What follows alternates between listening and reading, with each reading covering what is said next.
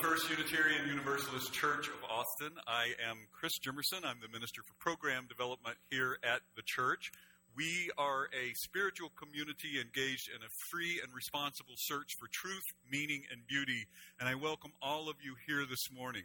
I, I, also want to welcome our visitors here this morning. We're so glad you're here. Please join us for coffee and conversation in Housen Hall after the service. We come from a long tradition of seeing a spark of the divine in every person.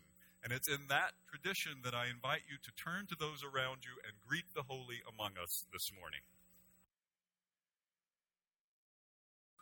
Love is the spirit of the church, and service is its law. This is our great covenant to dwell together in peace and to help one another. Today's call to worship is Come, Come by Rumi. Come, come, whoever you are. Come with your hurts, your imperfections, your places that you feel raw and exposed. Come, come, whoever you are. Come with your strengths that the world shudders to hold. Come with your wild imaginings of a better world. Come with your hopes that it seems no one wants to hear. Wanderer, worshiper, lover of leaving, we will make a place for you. We will build a home together. Ours is no caravan of despair. We walk together. Come, yet again, come. Unitarian Universalism is a pluralistic faith. We draw from all of the world's wisdom and religious traditions. We don't have a common set of beliefs that we all sign on to. So sometimes people ask us, well, then what holds you together? Well, we have a set of principles that hold us together. We have a set of shared values that hold us together. And out of those values arose our mission. We put it on our wall and we say it together every Sunday. We gather in community to nourish souls, transform lives, and do justice. This reading is The Mosaic Makers by Alicia Ford. You are mosaic makers, practitioners of justice, called to respond to brokenness in the world, restoring beauty by joining in solidarity with the least of these, the poor, the undocumented, the wrongly persecuted because of sex or gender identity or race. You, mosaic makers, practitioners of justice, will minister to each other. For this ministry needs your energy, your passion, your hands in order to thrive. It needs your wildly beating heart to animate its spirit. Being mosaic makers isn't easy. The pieces can be so tiny, it's difficult to see the whole picture. You always risk making a mistake and needing to undo. You will have moments of disease, of needing to apologize, make amends, restore your covenant. You will have moments of fatigue. Share leadership. Invite others to share this vision and co create with you. You, mosaic makers, practitioners of justice, your work is an act of gratitude for those who came before and for that which is yet to be. How blessed you are. How blessed we are to be in this together. Now is the time in our service where we breathe together. Breathing together, feeling one another's presence as we breathe together. We follow our breath to a deeper place inside, place of greater wisdom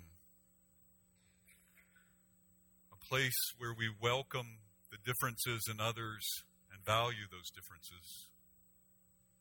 A sacred place, a place of comfort and challenge.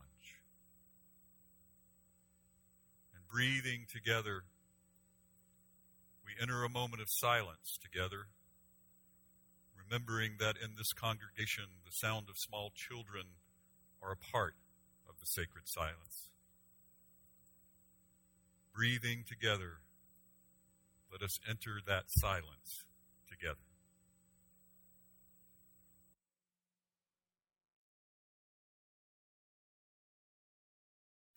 Good morning and welcome to First Unitarian Universalist Church of Austin Spring into Action Show.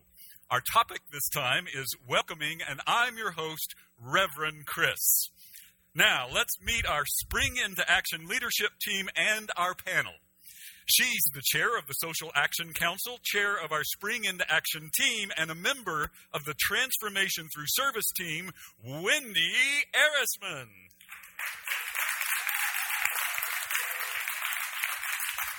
He's a co facilitator of our White Allies for Racial Equity group, a high school class advisor, our social justice outreach coordinator, and a member of our board of trustees, Scott Butki.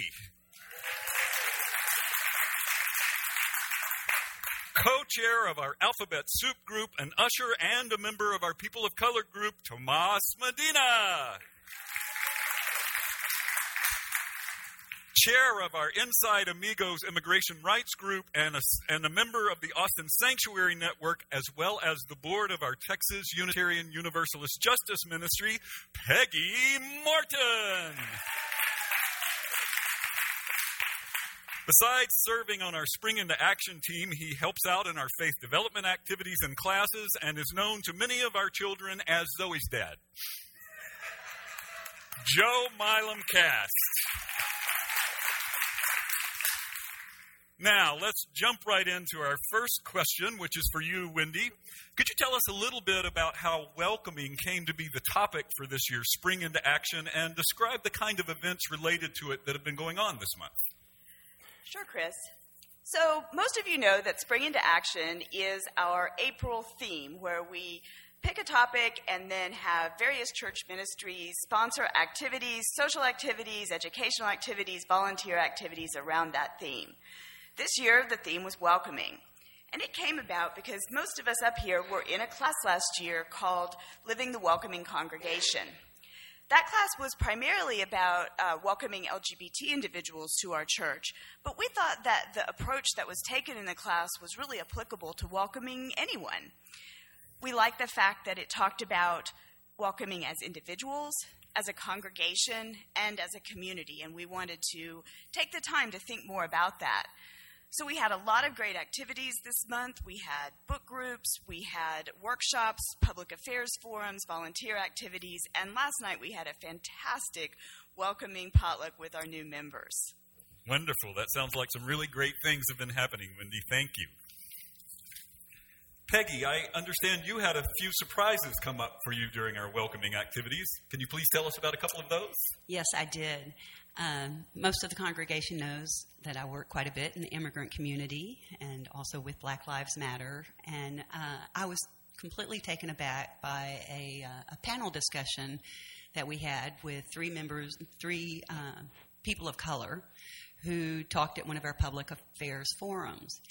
And it surprised me, and I probably should have known this, but I really did not realize the disparity in the ability of people of color to access health care, particularly when it comes to moms. Um, one of the speakers was a midwife, Paola Rojas, and she said that for one thing, we have a much bigger percentage of midwives in Austin than most other cities across the nation. I thought that sounded good, but I found out the reason for it is because many moms, particularly people of color can't afford to go to the hospital. It gets worse for those who are poor enough to qualify for Medicaid. Because oftentimes, when they go to the hospital to deliver their babies, doctors are performing unnecessary cesareans. They're doing this because a hospital is reimbursed $500 for each vaginal birth that can take as much as 20 hours of time but they get $4,500 when they do a cesarean, which is quicker and easier on the doctor and obviously takes a lot more time for moms to recover from. Cesareans are great when they're needed, but for me to learn that in my city here in Austin, that they are doing this out of convenience, doing it with a profit motive. It's just another area of profit over people it disgusts me. Now, the good news is, is Paola works with Mama Sana, a health clinic in East Austin, and they've been doing some lobbying of the, the themselves. In fact, all three of the panelists are a part of a committee that's helping the new education hospital to be more welcoming. And Paola has assured me that if they plan some actions or something with our city council, that she'll reach out to me and I can reach out to our community to jump in and help move our council. So, obviously, I think we need to do this to make Austin a more welcoming city. So while that addresses our city, I also had another personal concern because of something I had run into. And uh, I was really excited to learn that our high school youth offered a class to teach us about how to be more welcoming to the L- our LGBT community. Now, I, I have a couple of friend, trans friends, and it was obvious to me. I mean, it's so easy to show respect and call them by the pronoun that they identify with um, particularly those when I've known them before. But um, as simple as that is, I found myself in another situation sometimes where I would be in the community, I would be in a bigger setting, and I wasn't sure if they were. I was, what I was seeing as a gender fluid person, and I wasn't sure if they were a he or a she. And um, I just felt awkward. This really came to light one time when I was teaching a class, and we did a breakout. Well, it's a, a lecture I do. I talk about civil disobedience. Imagine that. Not you, Peggy. and uh, but we do these breakout sessions of our big group, and so I didn't know the people personally. And one time, this person had spoken up, and then I was referring to the person, and I was like. They just said da da da. How does that make you feel? It was kind of awkward to ask somebody about how they feel when I was the one feeling awkward. So I asked the teens about this. And they said it's actually perfectly fine to call someone a they when they when you don't know and in a public setting. Now, in a more private setting, it's also becoming, even when we meet people, it can be commonplace to just say, What pronoun do you like to go by? So that helped me a lot. I have to admit, the they thing is a little awkward for me. Uh, it's probably challenging because I'm a retired writing teacher, and it's different for me to use a plural pronoun for an individual. But I can do this, and I was particularly excited to learn from our youth. Great. Thank you, Peggy. Zoe's dad, how about you? What's something that surprised you about welcoming during this year's Spring into Action Month? I think the biggest pleasant surprise was the uh, breadth of activities that we were able to accomplish. As Wendy said earlier, this this whole idea started with one uh, RE class last year, and in that year's time, we've been able to reach out to pretty much every uh, corner and, and, group in the church and have had a wonderful response. Um, I was uh, quite pleased when uh, Wendy showed us the calendar for the first time with just the amount of activities and also the variety of, of groups that, that came forward and got involved. You know, everyone from our ministerial team to the youth that, that Peggy mentioned, as well as many of our groups.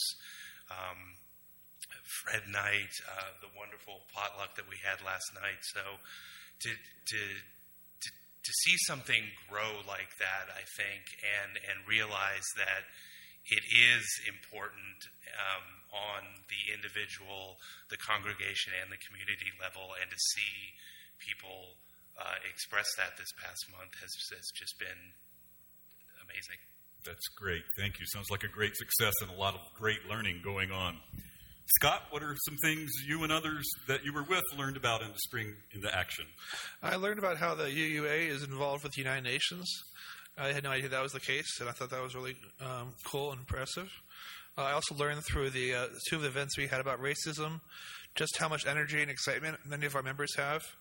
Um, and we're hoping to have others join us. But just the amount of uh, energy and excitement, despite some of them have we've been doing this tough work on ourselves for some of us over two years, and to still have so much excitement and enthusiasm about changing things is inspiring. Terrific, thanks, Scott. And how about you, Tomas? What were some of your takeaways? I'd say that I had three major takeaways.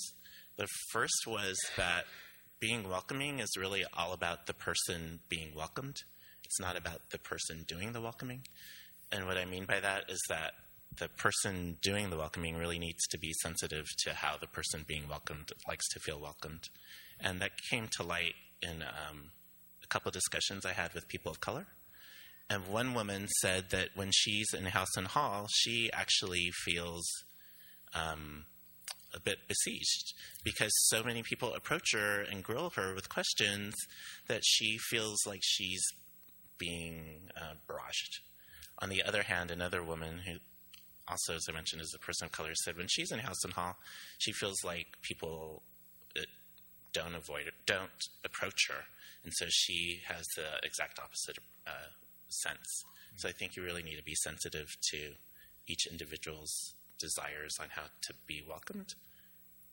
And on a related note, welcoming can really be a kind of tricky, not so, not so much tricky, but a balancing act.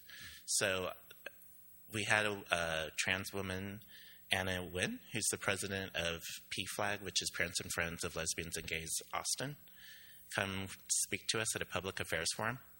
And what she said was that in making the LGBT folks who identify as LGBT feel welcome and supported, it's great to ask them questions so that you can understand what they're going through, where we, what we've, where we're coming from, etc.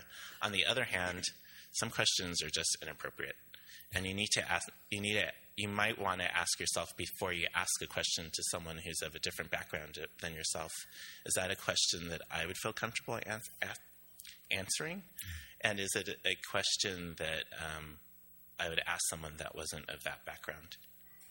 And then finally, the other thing I uh, thought about during this month was about welcoming being not just about using the words, you're welcome, but actually doing the work. So it's not just talking the talk, it's walking the walk. And that came to mind as I took part in a activity of cleaning the drop-in house for Out Youth, called the Out Youth House. And as I was cleaning it with other members of the congregation, it reminded me of the fact that when I invite people to my house, one of the first things I do is make sure my house is in order and that it's clean and that the people will feel welcome coming there. And I think there's a lesson there for us as a church and as a congreg- as a greater faith community that we can't just say we welcome people from diverse backgrounds. We have to do the work so that when they show up, they do actually feel welcomed. And I'm not sure what that means exactly, but I am glad that we're talking about it as a church and as a bigger faith community. Thank you, Tomas. Those are some great insights. As a follow up for you, Scott, do you think the issues tackled this month are ones that can be solved quickly and easily, or will it take some time? Well, the work I'm most excited about and doing here and focus on is the anti racism work, which obviously is, is not going to happen overnight or in a month. It's going to take years. Um, we now have a core group of people who have been attending the classes we do for the White Allies um, for a racial equity group. And what we really need next is to get others from the church involved, um, other people who want to, willing to learn about their, their whiteness, their privilege, etc. Um, well, it's great we had so much excitement this month. We also had at least two events where we had less than 10 people, and we're going to need to get more people involved if we're going to make a big difference here. Great. Thank you, Scott. I, I, have one more question that I'll just throw to the entire panel. Um, and then I think we can take a couple of questions from our sanctuary audience. Related to what Scott was just discussing, I wonder if one of you could talk about what you think the difference between being welcoming and never making anyone uncomfortable might be. I'd be happy to speak to that, Chris. I don't think that being welcome is exactly the same as being comfortable. I think that being welcome is for me, feeling valued, feeling wanted, feeling that people are happy I'm present. And this question really makes me think about having a holiday dinner with my relatives. I know that I'm welcome. I know they want me there, that they're happy to see me. But at the same time, the dinner conversation might not always be comfortable. We sometimes disagree. Sometimes people ask tough questions. But at the end of the day, we know we care about each other and that we'll be happy to see each other again the next time we get together. And I think that's even more important for a church community like ours. I think people come to the UU community not just to be comfortable, but to be challenged as well and to think about challenging issues and, and uh, not just to always feel perfectly safe and comfortable. So I do think that there's a difference. Thank you. Embracing others completely, no matter any differences between you, versus tolerating others. One is doing your minimum, and one is being real. Thank you both. Thank you for that insight. And now I'd like to see if anyone would like to ask a question. How about right here? Here is a microphone, and here is your question. After all the spring into action activities this month, how would you define welcoming and how has that changed for you over the month? Thank you, Catherine. Great question. Chris is a phenomenal writer, isn't he?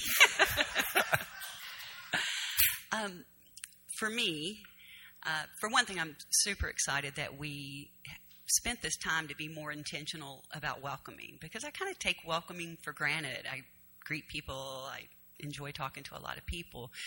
But by being intentional this month, it definitely put me more in touch with how much of an extrovert I am and the reality that I think a majority of introverts are attracted to the Unitarian Universalist faith.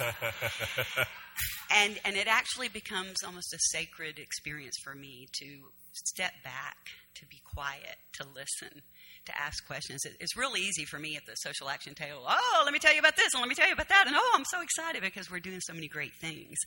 But the reality is just to sit back and ask, oh, wow, so what brought you to this church? And hear what they care about, what they're interested in, and sometimes I'm able to actually connect them with projects that they can do.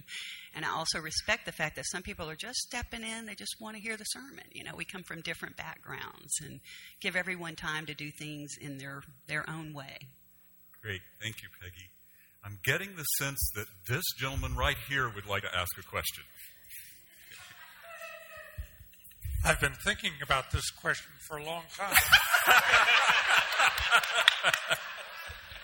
How would you describe being welcoming as a spiritual value and practice? I would like to take that question. so, as I went through the month of of, um, of going through the welcoming activities here, it dawned on me as Peggy has mentioned that being welcoming is really an intentional act. And for me, a spiritual practice is an act that you do intentionally and with regularity in order to connect with something bigger than yourself. And for me, when you welcome someone, you make them feel valued and make them aware that what they bring to the table in a situation is important and valuable, and that's something bigger than myself. So when I practice being welcoming on a regular basis, it's a spiritual practice. And as with any spiritual practice, I'm never going to be perfect at it. It's a practice. And I also mentioned that uh, being welcoming can be tricky. And I think we all need to be generous with ourselves and realize that if we fail, it's because we're, we're, we're trying. And to not let that stop us, but just to get right back on our welcoming horse and continue continue welcoming. Thank you so much, Tomasa, and I want to thank our entire panel for this invaluable learning, as well as for leading our Spring into Action campaign this year. Thank you all very much.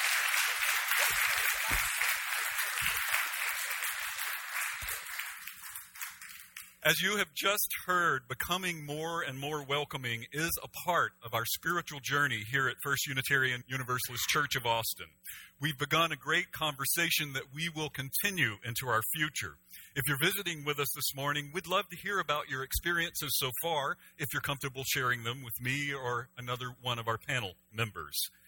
It's great that we've begun this conversation because it means that we, each of you, wants this to be a welcoming place where so many might join us in that free search for truth, meaning, and beauty in which we are engaged. May we walk that journey together in the ways of love. May we invite more and more folks of goodwill to join us in this, our sacred journey. Amen. Now I'll lead us in our closing statement. Uh, it's in your order of service. We extinguish this flame, but not the light of truth. The warmth of community or the fire of commitment. These we hold in our hearts until we are together again. This is a production of the First Unitarian Universalist Church of Austin. For more information, go to our website at austinuu.org.